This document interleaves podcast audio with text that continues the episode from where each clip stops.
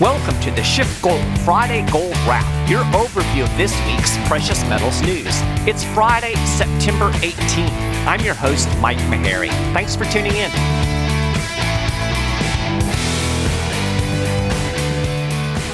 So, if you go to McDonald's, you expect to get a hamburger, right? If you go to KFC, you expect to get chicken. And if you go to the Federal Reserve, you expect to get easy money. Well, the central bank held its September Federal Open Market Committee meeting this week, and it gave us exactly what was expected. The Fed reiterated its commitment to artificially low interest rates and quantitative easing into the foreseeable future, despite offering a somewhat more upbeat assessment of the U.S. economy. Now, here's the problem. Here's the thing what's expected apparently isn't enough anymore. If you peruse the mainstream narrative about this week's meeting, you're going to find a pretty disappointed tone. Yeah, the Fed is prepared to keep interest rates at zero through 2023. That's a year longer than they were saying back in June. And yeah, the Fed is going to continue with quantitative easing at basically the same pace.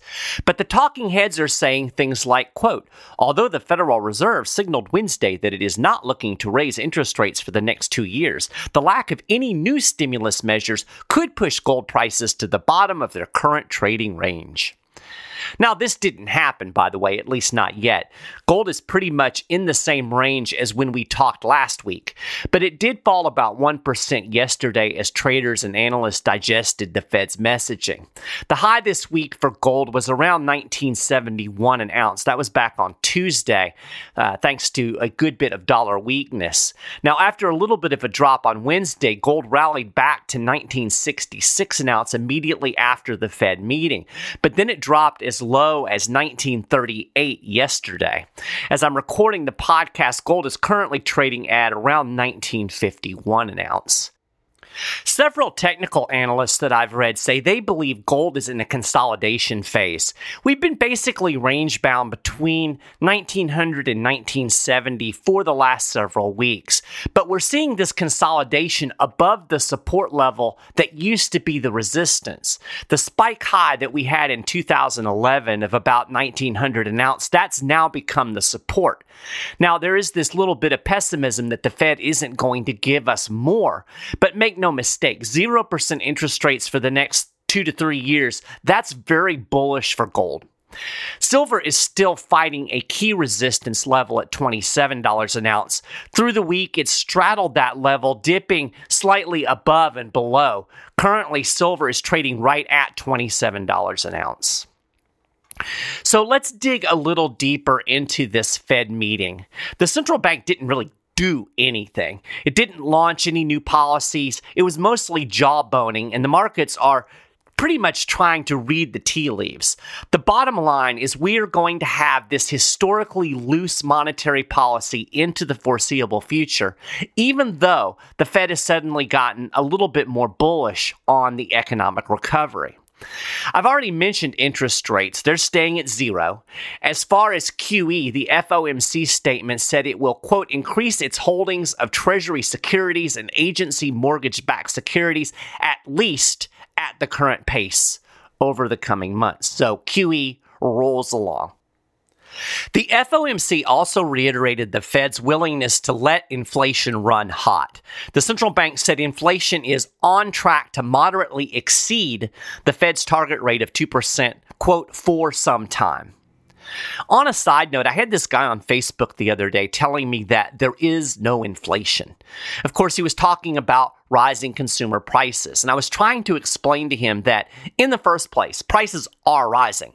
It's just that CPI is a piss poor measure of actual price inflation. I mean, just look at your own bills. They're obviously going up.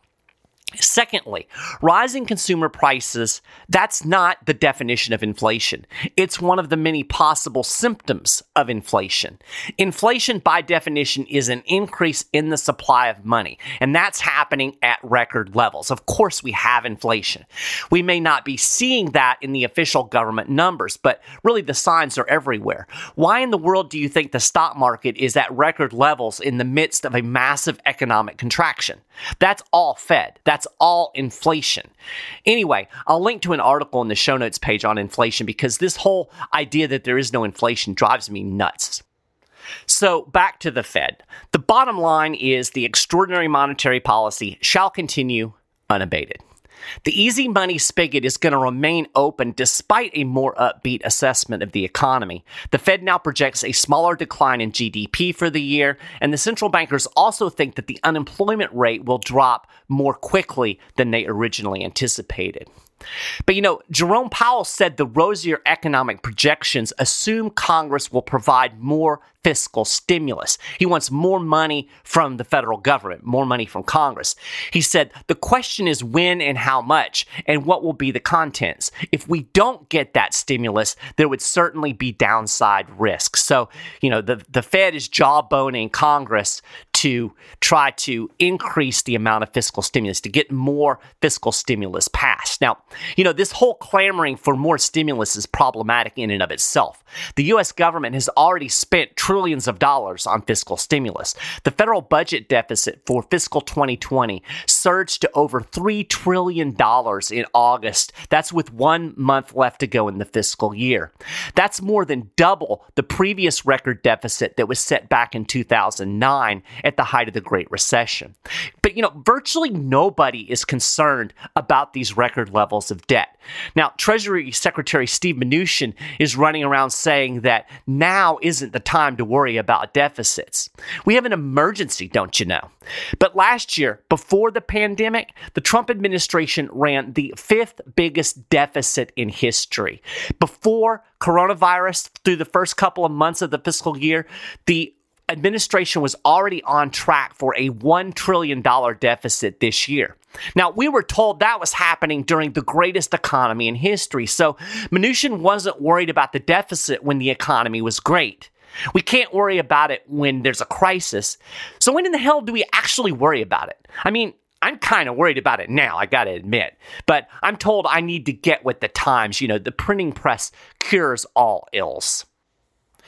Anyway, I think the Fed is being a bit over optimistic with its economic forecast. I've said before, I think we will see a bit of a rebound, assuming the coronavirus remains somewhat under control. I think things will probably look okay over the next six months or so. Again, barring any virus resurgent. But long term, there are a lot of warning signs in the economy. I mean, I've been writing about them over at schiffgold.com slash news. This week I reported on the labor market. There are significant signs that it has been permanently scarred by these government shutdowns. Speaking of which, yesterday was Unemployment Thursday. Another 860,000 Americans filed for unemployment for the first time last week. It's funny funny, weird, not funny, haha. How that many people filing for unemployment is suddenly good news simply because it's not 1 million. I mean, that's a lot of people losing their jobs in a single week, right? And they also revised the previous week's number up to 893,000. So, over the next year, I just don't see this grand economic rebound. Keep in mind, the economy was heading for a cliff before coronavirus. I've gone over that a number of times on the show, so I'm not going to belabor the point. But yeah, I think Powell and company are getting the wagon in front of the horse when they start touting this economic recovery. Regardless, like I said, the takeaway here is that the easy money is here to stay. The printing presses are going to keep on humming. Interest rates are staying at zero. The Fed is all in on propping up the economy. That was the underlying message we got from the Fed this week. And you know what? It's not enough. The US stock market initially surged on the FOMC statement, but it sold off into the close on Wednesday. The S&P 500 and the Nasdaq both cl- closed down that day, and the Dow was up narrowly but finished far off of its interday highs. Then yesterday, the markets were all down. The Dow was off 130 points. The Nasdaq fell 140 points. That's over 1%. The S&P 500 dipped 28 points. The stock market should be pleased that stimulus will continue, right? But we have a drug addict here, and the addict needs more drug. You know, when somebody is addicted to a drug, they need increasing amounts to get the same effect, to get that same high. They have to have more. It's that resistance, you know? There's no optimal heroin level. The junkie keeps wanting more until he either gets help and gets off that stuff or he ODs and dies. The markets are addicted to the easy money heroin and they want more. Promising the same big fix for the next three years, that doesn't do it. It wants more, more, more, damn it.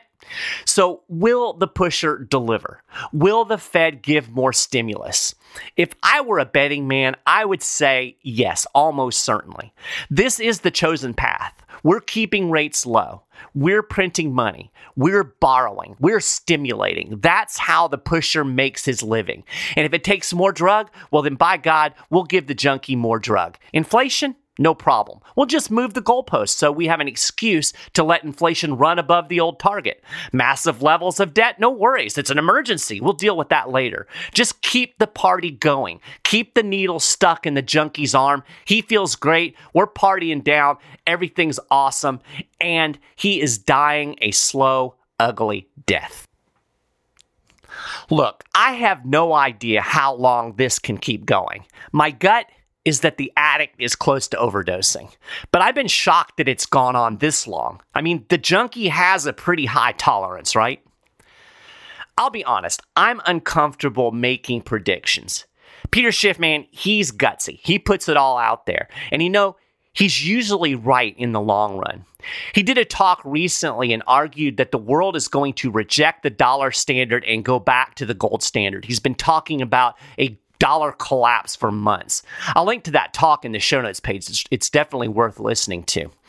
Honestly, I'm more timid and conservative when it comes to making predictions. There are so many dynamics in the economy, so many moving parts. It's difficult to say X will absolutely cause Y without taking A, B, C, and Z into account. But I do know that in the end, economics wins. And I know that you can't live on borrowed money forever. You have to pay your bills. And I know that creating dollars doesn't create stuff, and you need stuff to move an economy forward. So, all of this stimulus, it's just a drug. I know that tinkering with prices and interest rates, you know, interest rates are just prices, that distorts markets and it makes it impossible for them to function properly. I know that that blows up bubbles. I know that bubbles always pop, and I know that being addicted to a drug is not good for your long term health. So, I'm not going to make any grand predict- predictions, but I am going to say you should probably take all of this into account and be prepared for what may lie ahead. I highly recommend call a SchiffGold precious metal specialist. You can talk to them about how investing in gold and silver can help get your financial house in order. They can talk to you more about the dynamics in the economy, what's going on in precious metals markets. These guys, they know what they're doing. Give them a call, 1 888 Gold 160, or shoot them an email at info at schiffgold.com and they'll get back with you. So that is a gold wrap for this week. You can get more details on all of the stories and more and keep up with the latest precious metals news and analysis throughout the week over at schiffgold.com slash news. If you haven't done it already, you can subscribe to the show over at iTunes. You can do it at Stitcher. You can do it over at the Google Play. Uh, we're on the SchiffGold YouTube channel. All of the links you will need are over on the show notes page. I really do appreciate you listening to the show. I hope you have a fantastic weekend, and I will talk to you next time.